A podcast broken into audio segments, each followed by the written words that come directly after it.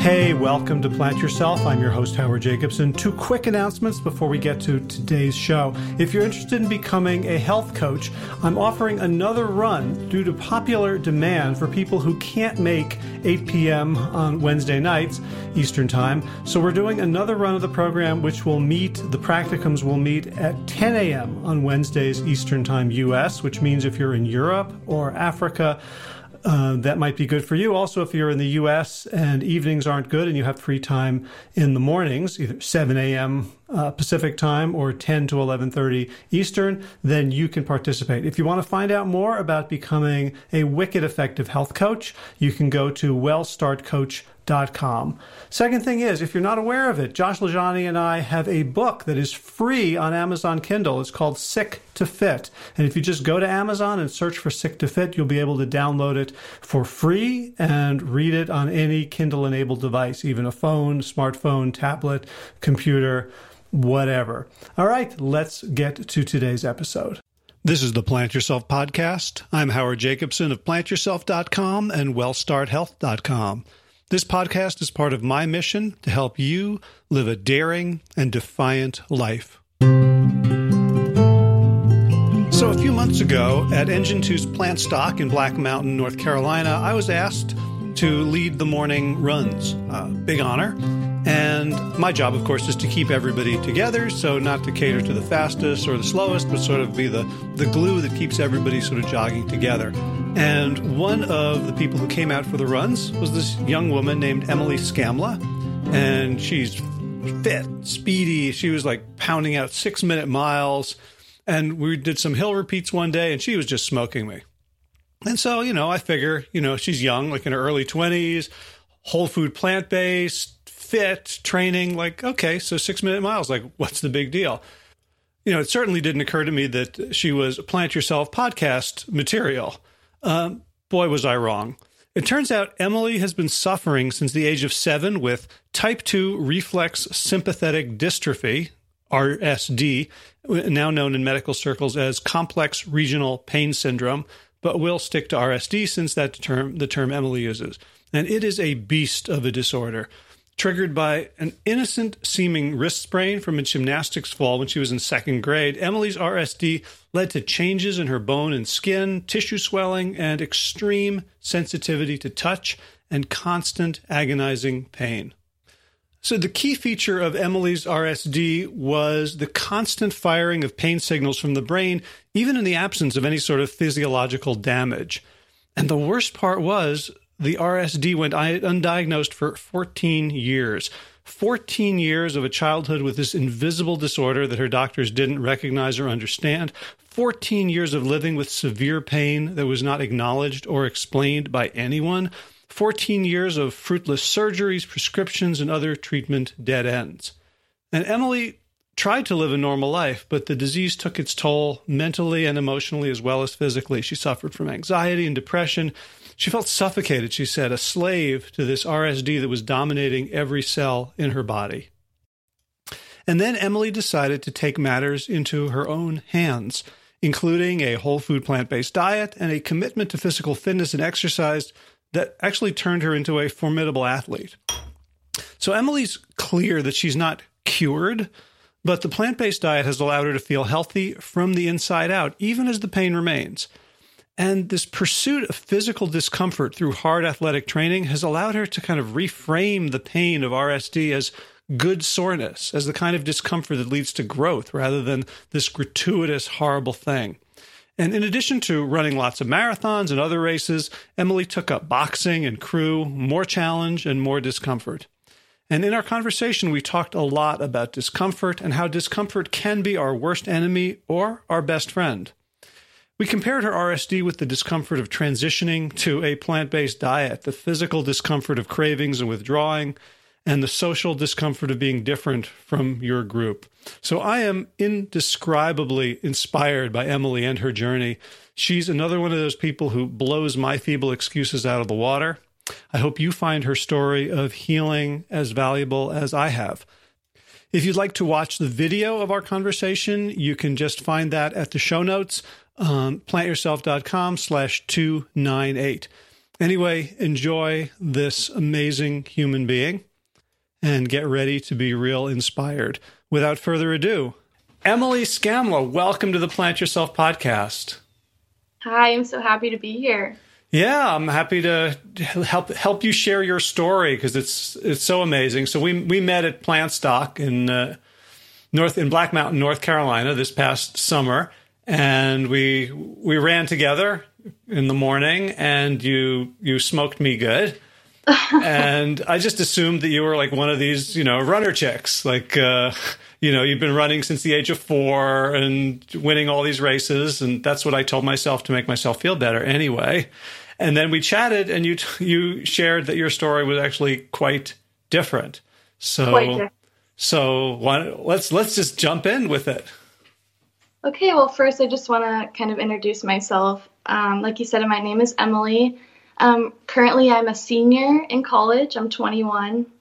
I live in um, part-time Pennsylvania, part-time Florida. Right now, I'm in Florida. It's so amazing and warm.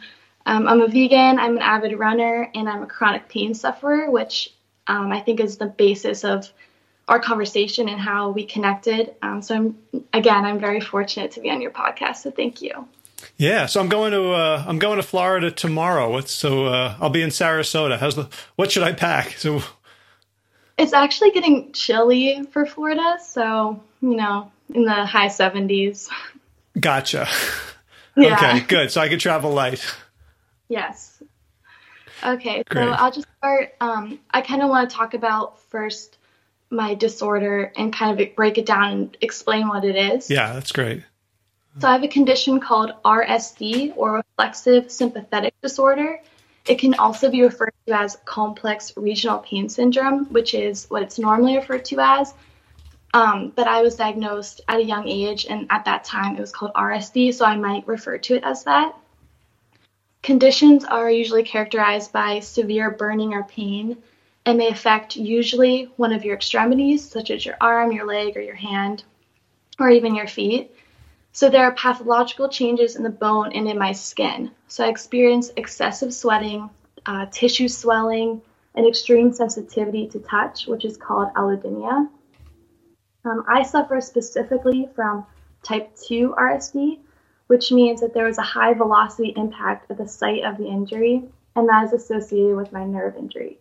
So, my key symptoms are intense pain that is way out of proportion to the severity of my initial injury. Mm. It affects my wrist, my palm, um, the top of my hand, all the way up to my shoulder, into my neck, and I'm having problems with my back um, and kind of my left shoulder in general. Uh-huh. And so you, you mentioned that it was initial injury. So this was this wasn't something you were born with. It's something that happened as a result of a trauma. Right. So usually RSD is an occurrence of a initial sprain, fracture, or break.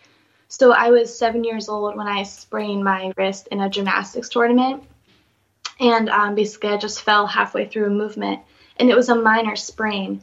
However, that initial injury started my long journey with chronic pain. Hmm. So is, does was do do we know was there a genetic predisposition or just like weird something that just happened? Right. So RSD is very rare, and there was no there's no genetic predisposition for like this specifically. Mm-hmm. Um, it is every patient that usually falls under the RSD spectrum has had an initial injury, and then their pain gets worse as they get older. Uh-huh. So, given given that it's rare, were people just thinking you were crazy or trying to get attention? Well, right. It's really hard, especially when you're young, um, to have an invisible disorder because my doctors didn't understand my severity of pain. My, you know, friends and family were confused. So, for about 14 years, I didn't, I wasn't diagnosed. So it was a myth. Yeah.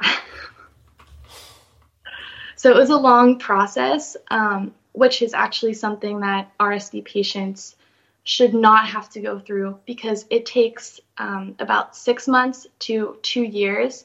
In that time, if you're not diagnosed, then you will have very limited opportunities to be able to get rid of your pain or to heal. So, because I could not find a doctor or a specialist who even had a suggestion that it could be RSD, and it, they didn't put me through the right testing.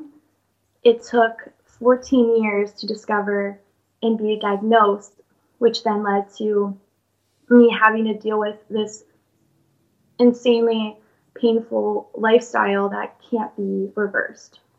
Hmm. So, so there is there is testing. What sort of testing is, is available? What are they looking for? Well, you're really looking for excessive sweating, um, hair growth patterns that are different than your other arm, nail grow length, and then um, sensitivity to the heat or the cold. So when I'm in a cold environment, my arm will feel frozen, mm. um, and other arm will feeling cold. But there's a significant difference.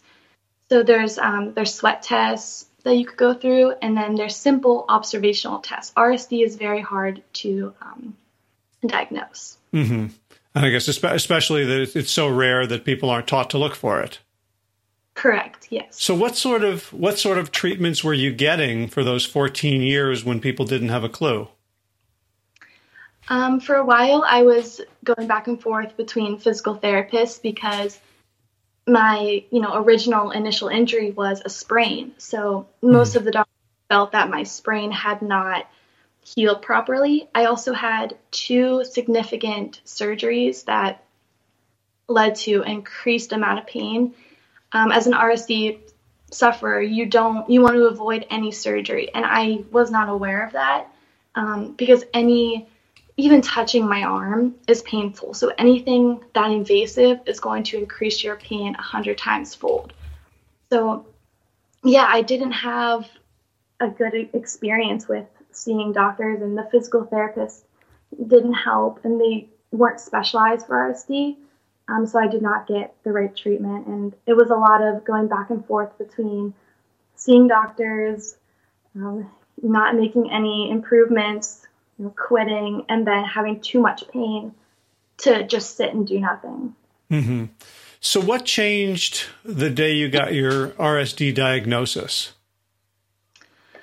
A lot changed. Um, I realized that, well, my first surgery happened before I knew, and my second surgery happened after. So, I think once I was diagnosed, I think it's important to understand that at the time when I was diagnosed, I wasn't I was still kind of naive to what um, the tremendous amount, amount of trial and error that RSD patients have to go through. We have mm. to do a lot of intensive uh, therapy that wasn't in my you know wheelhouse. I was I didn't want to do it. I was young, and I felt I kind of felt buried um, with all the suggestions that I was getting, and no one was telling me um, specifically, you know, how do I make this go away when I want it to go away? Um, so for a while, it took me some time to grasp the idea that this pain wasn't going to go away. It was all about how do I manage it mentally and how do I continue to make myself strong so that I'm not incredibly weak um, as the pain spreads throughout my body. Mm-hmm. Okay. Um, so, you know, watching you run and watching you do hills, it seemed like, you know, you were you were handling like I was in pain from that workout. right? so so I had no idea that you, you know, have this this added layer that I you know, can't even uh, comprehend what, what like what what are what are the the what are the standard treatments that weren't working and what did you find that started to actually help? Um, i decided to try two drugs two pain drugs. Um, and the one was Neurontin and actually when i first tried it i lost almost half of all of my hair and i got extremely sick on both drugs. That was the first path i decided to take because most rsd patients when they're diagnosed are um, 60 years old. Like they'll have an initial injury because they're more, more prone to um, falling. Mm-hmm.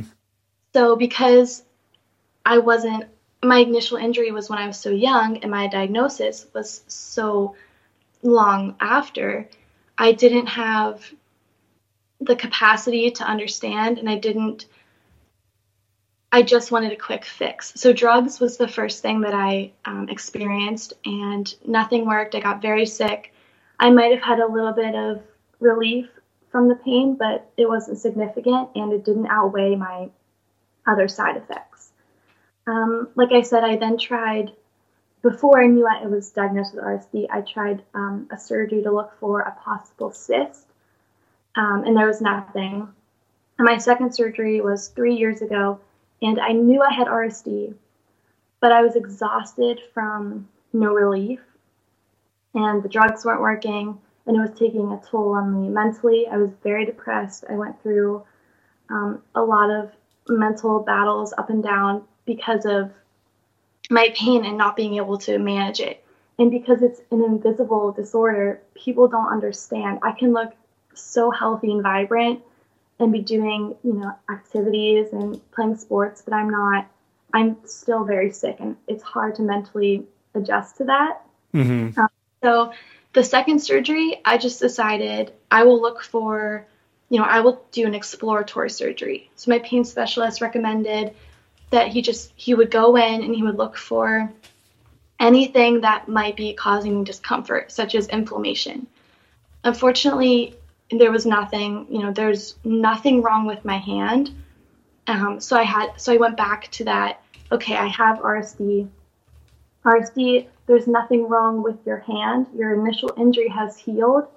Your brain, you're not no longer sending signals that your your injury has healed. So mm-hmm. I'm constantly firing pain signals, constantly, constantly, constantly firing pain signals um, without relief, and there will there won't be relief. So I have tried those.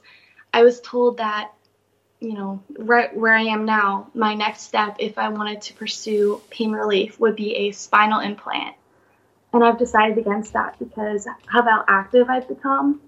Mm-hmm. There's a lot of side effects, and that's not something that I want to have to deal with. So right now, there's no there's nothing unless I would want to go back to medication. So uh-huh.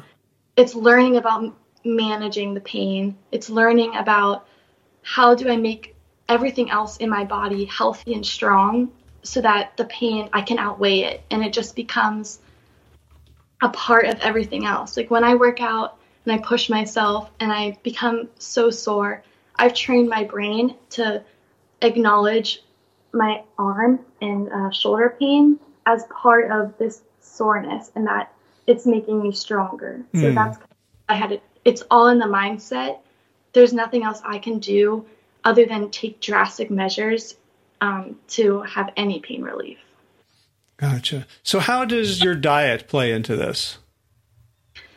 My diet, and you know, it took me a while. My veganism journey was not you know, all of a sudden I was whole food plant based. I was, um, you know, a vegan junk food for a while during the time that I suffered with some anxiety and depression over everything that was going on. But once I transitioned and my health became pristine and I was able to feel healthy from the inside out, I didn't focus as much on just feeling so sick and tired all the time because my pain when it's constantly firing and all you feel is pain all the time and you're eating bad even if you're eating vegan junk food you just you can't feel good. It's, it was impossible to ever feel good.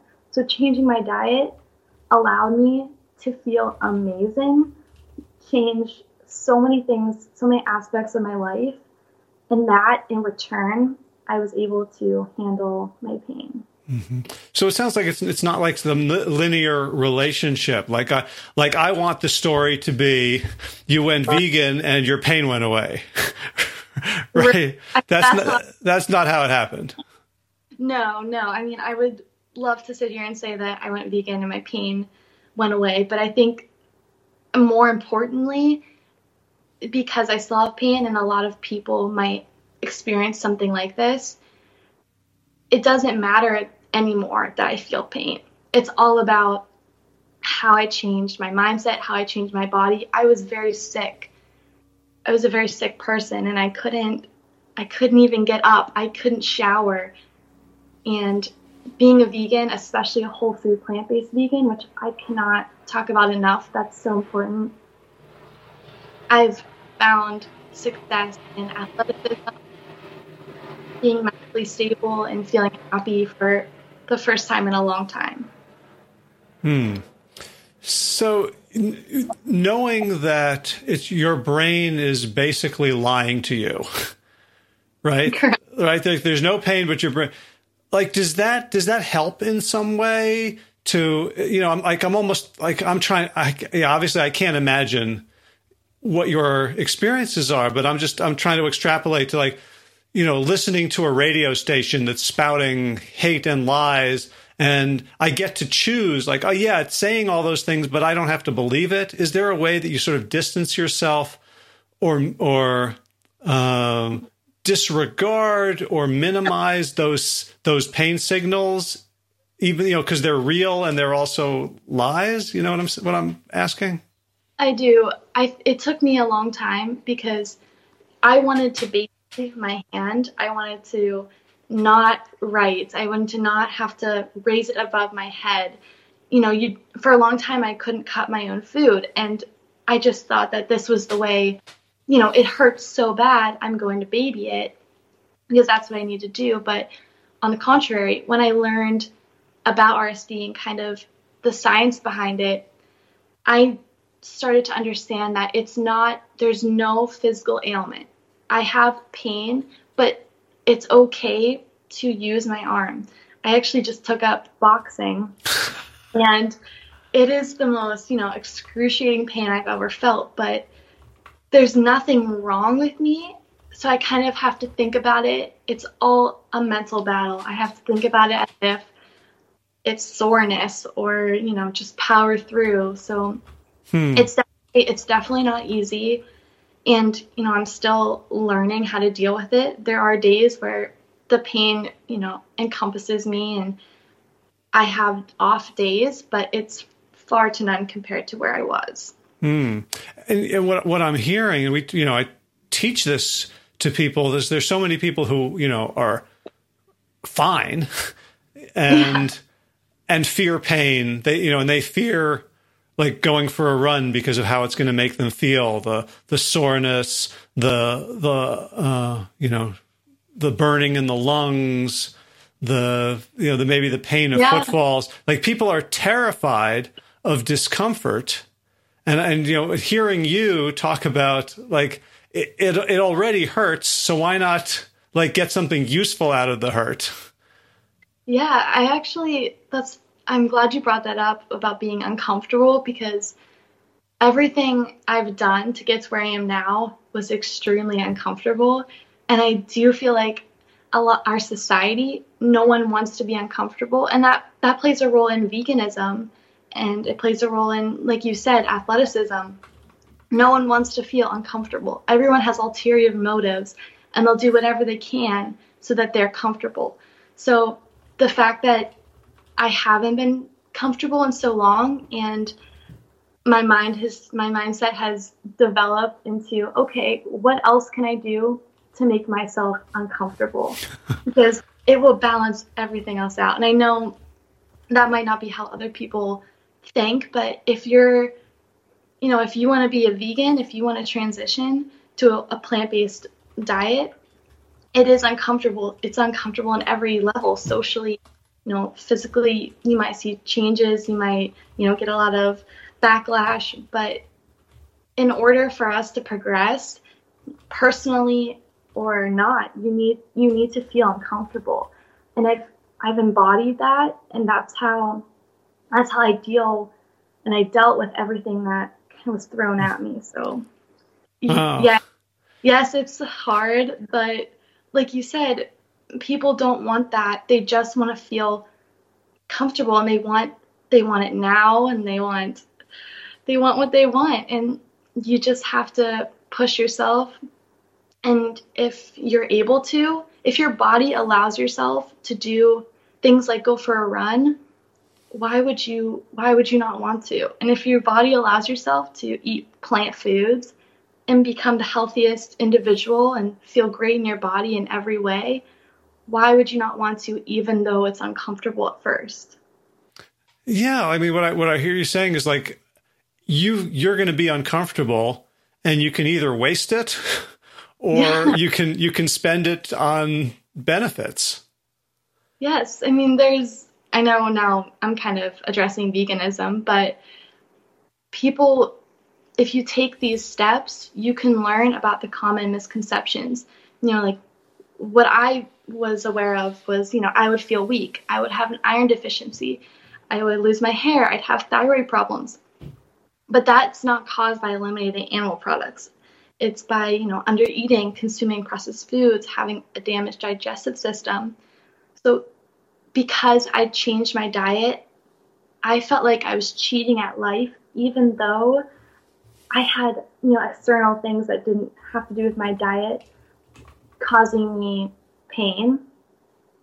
Um, but I'm able to have limitless energy and smooth digestion, and I radiate happiness. And I know I'm making the right changes for myself, you know, in the environment. So everything else becomes mundane to me. Mm-hmm. So I'm I'm real curious. You mentioned that you'd had sort of depression and anxiety issues, and there were you know days you couldn't raise your arm or cut your own food or take a shower. Um, and now, you know, looking at you, you're, you know, you're you're amazing in in in the things that you're exploring that most people wouldn't wouldn't do. How has that impacted the people around you who've known you through this whole process? Well, I think people are first confused because um, it's only been one year that I've been officially whole food plant based. I've been vegan for three years, but you know, people thought my vegan. First of all, my friends and family do not understand the capacity of RSD. And I understand completely that it's something that is blind to them and myself. But when I became vegan, I became myself more than ever um, because I was able to, like I said, handle these external factors. So I think my family was happy, and you know, now I'm this you know whole food plant based vegan and i just i'm i think they're very happy for me. But yes my i was depressed for a while and i think it's important to talk about because um, i think a lot of people are and i didn't i felt suffocated you know. When you're depressed and you have anxiety at the height of it it spread through my entire life and into every cell in my body and you're a slave to it. And I thought that I had to be perfect and, you know, perfectionism doesn't exist. So I'm putting on this happy face, but I'm struggling and I felt so hmm. alone. Yeah. And I didn't didn't know there was so much going on that I couldn't handle. Mm-hmm. I'm really curious where the perfectionism came from because I, you know, looking in for, from the outside, to see your disability and to see all you know all your all you have really good excuses to fail at stuff right? If any if anyone has a good excuse to not excel like like oh i couldn't do my homework. I couldn't lift my pen. I didn't study or you know whatever like like you know i would have milked those excuses for all they were worth. Where does perfectionism where did perfectionism creep in in the midst of all that I think because I let my pain um, take take over me for so long, and I was a slave to my pain. I, whenever I, you know, went to college, I wanted to be healthy and I wanted to thrive like everyone else I was looking at. Mm. I didn't feel like I could baby myself or my pain anymore. I wanted to you know be healthy and I wanted to express myself and be able to act you know normal in social situations and not have this you know depression inside of me or this anxiety over can you know they they don't understand how I feel. And I had I kind of needed to understand that they they wouldn't. So perfectionism came from it was me putting it on myself and wanting to better myself for you know first of all for other people but i didn't feel like I was doing myself justice. mm-hmm. So the perfectionism. It sounds like it was about making yourself better for others rather than making yourself better for yourself. Yeah, and you know, my obviously that has changed and developed into wanting to do things and being mentally healthy for myself, but I know a lot of college students feel this way. I know my friends felt this way and I was unaware of it.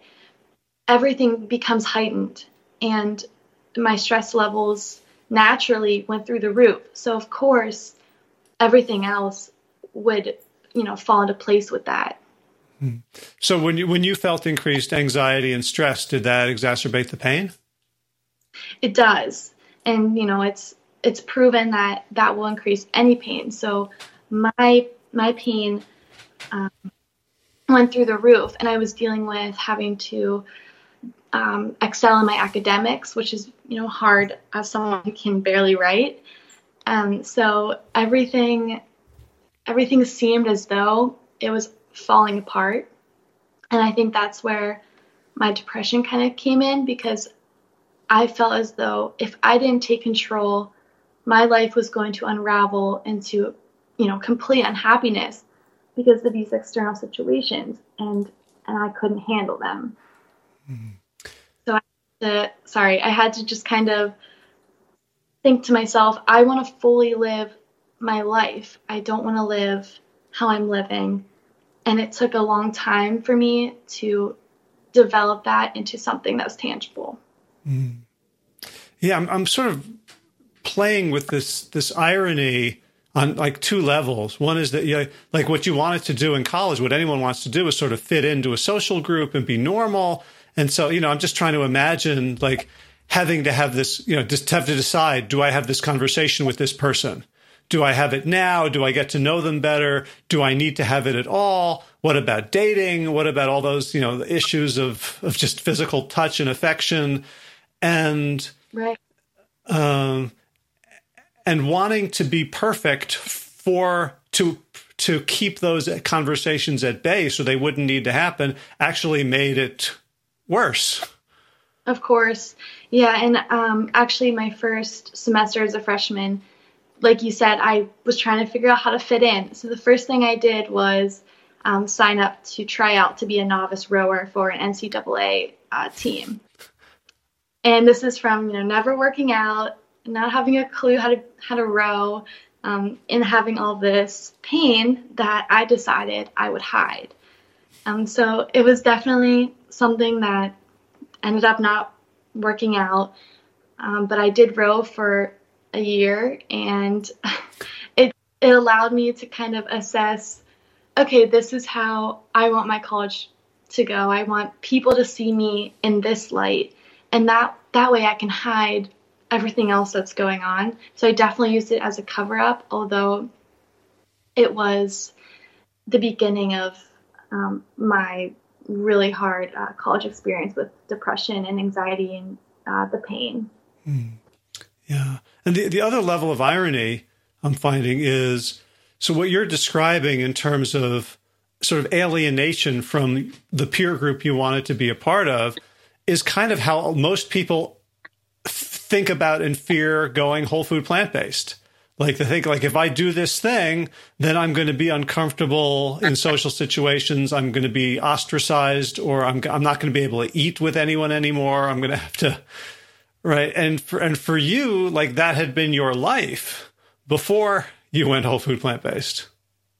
It was, and you know, I did isolate myself on purpose, but I also naturally isolated myself because when I started to express my pain and take control. Um, you know, when I started to slowly become a vegan, when I started to run, to the people that I was associated with, you know, that was uncomfortable for them. So whenever you're the person making changes, especially the, the significant, people around you, they are going to feel uncomfortable. So it wasn't, I didn't feel, I didn't put those feelings or pressures on myself because I knew that I had to do what I needed to do. And people are going to feel that way. And, you know, to this date, those same people don't understand what I'm about, what this whole lifestyle is. um, but it's it's about you. It's a personal choice that affects more than you could even think about. It affects your world. So you need to just think about yourself. Um, it's definitely hard. I struggled with it for a while. Yeah, I mean, it's uh, you know, listening to your story. I'm going to come back to this idea of like people who who start running or exercising and feel like we try to teach people the difference between like pain or discomfort and damage.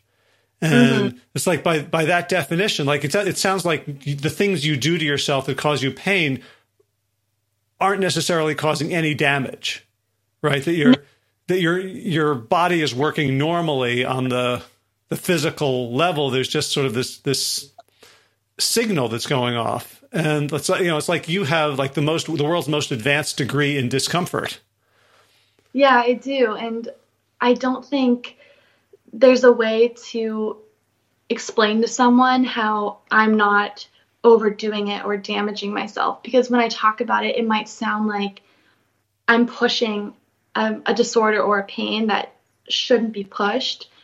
But that's the that's the kink with RSD. You you need to be able to work through it and you need to be able to live your life. So when people think that, you know, that's me hurting myself even more, um, I have to try and remember that I know how I'm feeling and I know what I'm doing. Actually, after my last marathon that I ran, I hurt my foot and I was in a boot for eight weeks um, because of severe tendonitis. And when it healed and the MRIs were all beautiful, I still had a little bit of residual pain. And I had to remind myself that you need to learn how to distinguish between RSD pain and there's something wrong pain. Mm-hmm. Um, because with this condition, it's most likely going to spread to other areas. And remember, they're after initial injuries. So it's those kind of things that, you know, I have to learn how to distinguish from. But then once I realize there's nothing wrong, it's okay, you're not hurting yourself, then I think, oh, and I push myself, you know, in other ways. So like when I run, like I've been running some strong six minute miles, I am in so much pain and I'm sore and everything hurts while you're doing it. Running is one of the most painful things I do because my shoulder and my arm, um, the repetitive motion is very painful, but I'm not hurting myself. And this is me compensating for the years and years of feeling not strong and not healthy and not able to do what I want to do. Mm. So I, I, pulled up um, a, a, website based on a Google search. It's the rsds.org, so supporting the, uh, the the CRPS RSD community. And I'm wondering, I, you know, I haven't spent any time on it, but I'm, I'm wondering, you know, if you communicate with other other people with this condition and do they understand your approach to like you know running hurting yourself going plant-based or are you an outlier in that community too um, honestly i haven't reached out to communities online but for a while i was a part of a pain specialist institution called the pittsburgh um, pain institution and it's it was for children and this is where a lot of toddlers to middle schoolers where were being diagnosed with RSD at such an early age that then then they were treated for their pain and they had a bright future ahead because it's easily treated when it's first diagnosed. So I became involved with these people and you know obviously they were young and I couldn't fully communicate but it was very helpful for them to see me and to see how much at that time I was struggling. And I think I motivated them to, you know, do your at home exercises and, you know, listen to your doctor and, you know, their kids. But you need to, I just needed to be aware. I haven't taken it that next step and, you know, found communities, but, you know, that's, it's important for other people to know that it's out there and i think it's important for these communities to become larger and larger so doctors and specialists can also be reminded of the condition and to look for it in their patients because, like I said, I went through many specialists and they didn't know how to look for um, this kind of disorder or know about it in any way. Mm-hmm. Gotcha. So you see, you're you're a senior in college right I now. So do you? I hated this question when I was a senior in college, but I'm not asking you because of that. But I'm asking you because of your life experience so far. Do you have a do you have plans like to you know like to do anything you know like what do you want to do with, with your life given what you, what what you know and what you've experienced um, well for a while uh, now i wanted to be a commercial a professional commercial pilot um, and during the beginning of when that dream kind of became reality and i was getting my um, faa medical certification i wasn't allowed because i was taking you know drugs for anxiety and drugs for, at the time, my wrist. And it took me a long time to, you know, wean off of all of that and to become healthy and strong. So that's something I'm very excited for. I do, I'm graduating with a degree in public health, which I think is amazing and very applicable to what I'm interested in. But I hope to turn that around and go to school to be a pilot. Wow. Yeah. So you, you don't you don't have to do you have to join the Air Force to do that? No, I'm going to go to um, like a community school that have their own aviation program. Um, it'll take about nine months to get my ratings, and then like a year and a half to get my hours, and then I'll be set to interview for um, regional airlines. So. Gotcha. So as you go yeah. out into the world and meet people, um, you know, we we we spoke about your RSD um, you know, partly because I'm a nosy podcaster and I just want to know everything yeah. about everybody. But I'm wondering, like, how public are you? You know, if you were to, I don't know, wherever you'd go to talk about it, or simply, you know, just live your life your way. So, am I like willing to talk about my disorder? Is that what you're? Well, I, I know you're willing to because you're you're doing it here. Yeah. But, but in terms of like, what's what is the like do, do like if you're in a study group and you're just meeting a group of people in a new class, do you talk about it? Do you mention it? Uh, you know, like um, how how you know, like I have a Nike swoosh on my shirt. Do you have like an RSD swoosh that people can? No, I think. I mean, where I'm coming from, I'm not. I can't speak for other RSD sufferers, but I just want to be a part of everyone else. And I I don't want to have a label.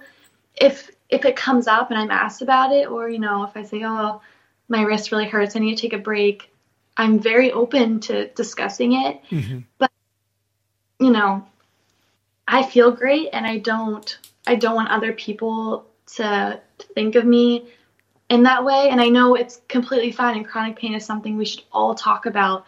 And it's not anything to be you know ashamed of but I don't I don't think it's necessary, and you know, mm-hmm. I'm pretty happy keeping it on the down low. Gotcha, gotcha. So I guess my my last question, I have, you know, it might be a jerky question, in which case you can just say so. And but I'm I'm wondering, it's it's given this this horrible condition has given you such insight and clarity and wisdom I'm wondering, like, do you ever, are you ever like a little bit grateful for it, or wonder who or what you'd be if it had, if if things had gone in a different direction? Yes, I I'm definitely grateful. I'm not, you know, obviously I don't wish this upon anyone, but it made me take necessary steps to heal the rest of my body. I don't think I'd be running or boxing or uh, teaching spin classes uh, I don't know if I would be a vegan. Hopefully, I would have found it and you know transitioned. But I'm thankful that I have a story that I think other people can relate to, even if they don't have such a chronic pain or pain at this level. Everyone's dealing with something, and it's just how our society is. We're riddled with you know, mental um, health issues and physical issues, and even simple things like digestion. Like everyone I talk to has a problem with digestion. I think because I have so much knowledge about veganism and you know now I can talk about athleticism. It's changed the trajectory of how my journey is. So I am grateful for my journey as a whole. Mm-hmm. Yeah, I mean, I can because I can feel, you know, that this conversation is going. I'm going to carry it with me on my next run, where I feel like quitting. Yeah. You know, you know I'm I'm, list, I'm just finishing um, Scott and Jenny Jurek's book North about their you know record breaking Appalachian Trail thing, and just near the end, there's this guy who comes to basically to you know toughen him up to this like he's been you know broken down by 40 days on the trail and this guy yeah. that he's talking about um, had not only been awake for 127 hours without sleep so he understood sleep deprivation he'd also like cut off his own arm without anesthesia to escape from a boulder and and like scott was saying like this is the guy who right. could speak with authority about the things that i needed to hear and i feel right. like you you have that in like really important ways that that you're you're carrying something in a very sort of intense expanded way that's that you've gone to the you know the darkest hole and back and brought this gift for the rest of us i mean i hope that's how other people can look at it i'm i'm really grateful that you know that's how it comes off because it was not an easy experience but you know, it was well mm-hmm. worth it. Wow. Wow. Um, any final words or thoughts or anything you wanted to share with us that we didn't get to yet? I don't think so. Uh, during this time, I do have in, under construction um, a site where I have more about veganism, more about RSD, and a lot about my athleticism because that's something that I'm developing. Hmm. And I, I have a lot of goals for that. Um, so if you know your followers want and the listeners want to email me about anything, any questions, any advice, any stories, I would be grateful to read them. Um, my email is er my last name Skamla, S K A M L A at Gmail. Okay. And you can find me at Instagram on M my last name again, and that's E M M S K A M L A, and I'll be producing um, my kind of uh, influencer site that's going to be out soon so I can interact with people and especially people my age. I welcome anyone who's struggling with anything. I have a long list and I have a lot that I a lot of wisdom I can impose. So anyone and everyone is welcome. I would love to talk to some people and help other people on this journey as well because it's never too late. We can all make that switch no, it's not the end for anyone. Hmm.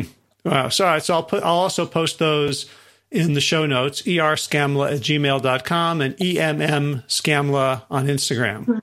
So, uh, you can get them here or get them at the show notes. Um, I don't know what show this will be yet, but if you just search for SKAMLA in the top box on the right on the search box, they will find you. Thank you. And I just want to say one more thing that I guess the takeaway that I would want people to know the most is that I found how to live, and living is such a magical thing, and most people just exist. So, whatever it is, find what makes you feel you're living.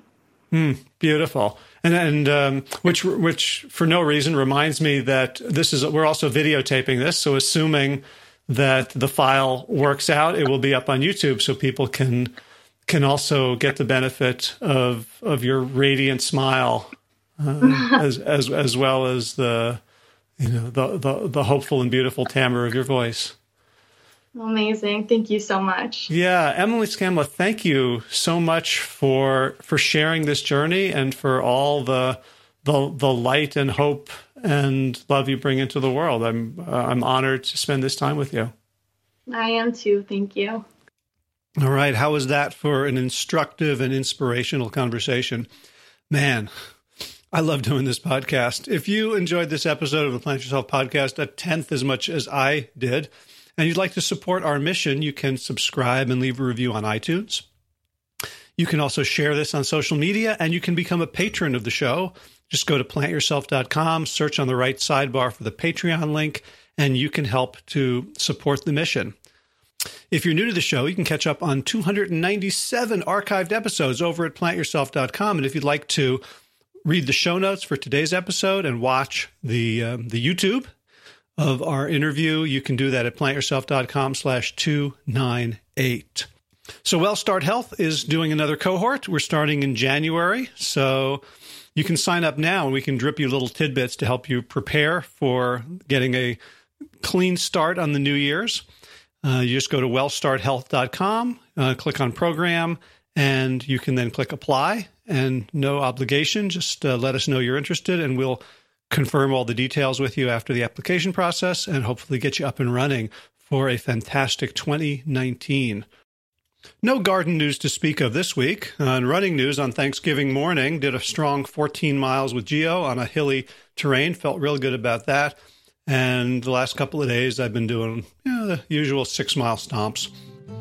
All right, so let's do the thanks and get this one in the can and out into the world. Thanks, of course, to Will Ridenour. Let's hear it. Sabali Dawn, the Dance of Peace, the theme music for the show. Check out willridenour.com for more of his beautiful Kora music. And of course, thanks to all of you, Plant Yourself podcast patrons, the people who help make this show happen every single week, as in. Kim Harrison, Lynn McClellan, Anthony Disson, Brittany Porter, Dominic Marrow, Barbara Whitney, Tammy Black, Amy Good, Amanda Hatherley, Mary Jane Wheeler, Ellen Kennelly, Melissa Cobb, Rachel Barons, Christine Nielsen, Tina Sharp, Tina Ahern, Jen Volinovsky, David Vizek, The Mysterious Michelle X, Elspeth Feldman, Victoria Dolomanova, Leah Stoller, Alan Christensen, Colleen Peck, Michelle Andrew, Josina, Julianne Rollins, Stu Dolnick, Sarah Durkis, from the Circus, Kelly Cameron, Wayne Pedersen, Leanne Peterson, Janet Selby, Claire Adams, Tom Franzek, Jeanette Benham, Gil Lassert, David Donahue, Blair Seibert, Dorona Bizov, Jew and Carolyn Argentati, Jody Friesen, Ruth Ann Funderburg, Misha Rosen, Michael Warbeck. The equally mysterious Tracy Z, Alicia Lemus, Rebecca Hughes, Val Linneman, rhymes with Cinnamon, Nick Harper, Stephanie Holmes, Martha Bergner, Nicole Ramsey, Susan Ahmad, Molly Levine, The Inscrutable Harry R, Susan Laverty, The Panda Vegan, Craig Kovic, Adam Sharf, Karen Burry, Heather Morgan, Ashley Corcoran, Kelly Machia, Deanne Norton, Bonnie Lynch of Plant Happy Oregon, Sabina Kurtzels, Nigel Davies, Marion Blum, Teresa Copel, Shell Rudless, Julian Watkins, Breed O'Connell, Brian Sheridan, Sharon Hirschman, Kate Rolls, Linda Ayat, Julie Lang, Langholm, Hedda Gardiza, Tuzan Wakani, Hainline, Aaron Greer, Alicia Davis, Aviva Lael, Heather O'Connor, Carolyn Jensen, Cherry Larkowski of Plant Power for Health. Karen Smith, Scott Mirani, Karen and Joe Crabtree, Tanya Lewis, Kirby Burton, Teresa Carell, Kevin McCauley, Elizabeth Rothschild, Kelly Baker Miracle, Ann Jesse, Cheryl Dwyer, Jenny, Jenny Hazelton, Valerie Peltier, Peter W. Evans, Colleen Harrison, Justine Divitt, Joshua Sommermeyer, Dennis Bird, Darby Kelly, Lori Fanny, Linnea Lundquist, Valerie Hummel, Deb Casilla, Emily Iconelli, Levy Wallach, Rosamund McAtee, Dan Picorni, Stephen Leenan, Patty V. Martino, Mike and Donna Kartz, Deanne Bishop, Bill Burry Elf, Gunter Schmidt, Marjorie Lewis, and Kelly Molden for your generous support of the podcast. That's it for this week. As always, be well, my friends.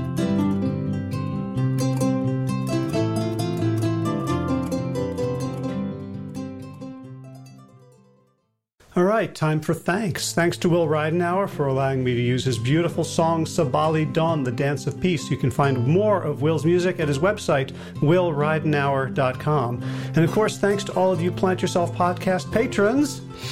Kim Harrison, Lynn McClellan, Anthony Disson, Brittany Porter, Dominic Marrow, Barbara Whitney, Tammy Black, Amy Good, Amanda Hatherley, Mary Jean Wheeler, Ellen Kennelly, Melissa Cobb, Rachel Barons, Christine Nielsen, Tina Sharp, Tina Ahern, Jen Filikanovsky, David Vizek, The Mysterious, Michelle X, Elspeth Feldman, Leah Stoller, Alan Christensen, Colleen Peck, Michelle Andrews, Josina, Sarah Durkis, Rhymes with Circus, Kelly Cameron, Wayne Pedersen, Janet Selby, Kara Adams, Tom Franzek, Jeanette Benham, Gil Lassert, David Donahue, Blair Seibert, Torona Vizo, Gio and Carol Argentati, Jody Friesner, Ruth Ann Funderburg, Misha Rosen, Michael Warbeck. The equally mysterious Tracy Z, Aviva Lael, Alicia Lemus, Rebecca Hughes, Val Linneman, Rhymes with Cinnamon, Nick Harperson, Martha Bergner, Susan Ahmad, Molly Levine, The Inscrutable Harry R, Susan Laverty, The Panda Vegan, Craig Kovic, Adam Sharf, Karen Burry, Heather Morgan, Kelly Machia, Deanne Norton, Bonnie Lynch, Plant Happy Oregon, Sabina Kurtzels, Nigel Davies, Marion Blum, Teresa Copel, Julian Watkins, Breed O'Connell, Shannon, Hirsch, Shannon Hirschman, Linda Ayat, Home Hedegard, Isa Tuzawak, Connie Hainline, Aaron Greer, Alicia Davis, Heather O'Connor, Carolyn Jensen, Sherry Orlikowski of Plant Powered for Health, Karen Smith, Scott Morani, Karen and Joe Crabtree, Tanya Lewis, Kirby Burton, Teresa Carell, Kevin McCauley, Elizabeth Rothschild, and Jesse, Cheryl Dwyer, Jenny Hazelton, Valerie Peltier, Peter W. Evans, Colleen Harrison, Justine Divitt, Joshua Summermeyer, Dennis Bird, Darby Kelly, Lori Fanny, Linnea Lundquist, Valerie Hummel, Emily Iconelli, Levy Wallach, Rosamund McAtee, Dan McCorney, Stephen Leenan, Patty DiMartino, Mike and Donna Kartz, Deanne Bishop, Bill Brielf, Gunter Schmidt, Marjorie Lewis, Kelly Molden, Tricia Adams, Ian Kramer, Nancy Sheldon, Lindsay Bayshore, Gun Marie Hagan, Tracy Gullis, Laura Heaton, Meg for Mama Says, Rochelle Kennedy, Diana Goldman, Stacy Stokes, Ben Savage, Michael Kay, Holly Butler, Diana, David Hughes, Connie Rogers, Claire England, Sally Robertson, Param Ganchi, Amy Daly, Brian Tourville, Mark Jeffrey Johnson, Josie Dempsey, Karen Schmidt. Pamela Hayden, Emily Perryman, Olga Sidorowska, Allison Corbett, Richard Stone, Lauren Vaught of Edible Musings, Aaron Hasty, Sean Owen, Sagar Nayak, Erica Piedra, and Danielle Roberts for your generous support of the podcast. That's it for today. As always, be well, my friends.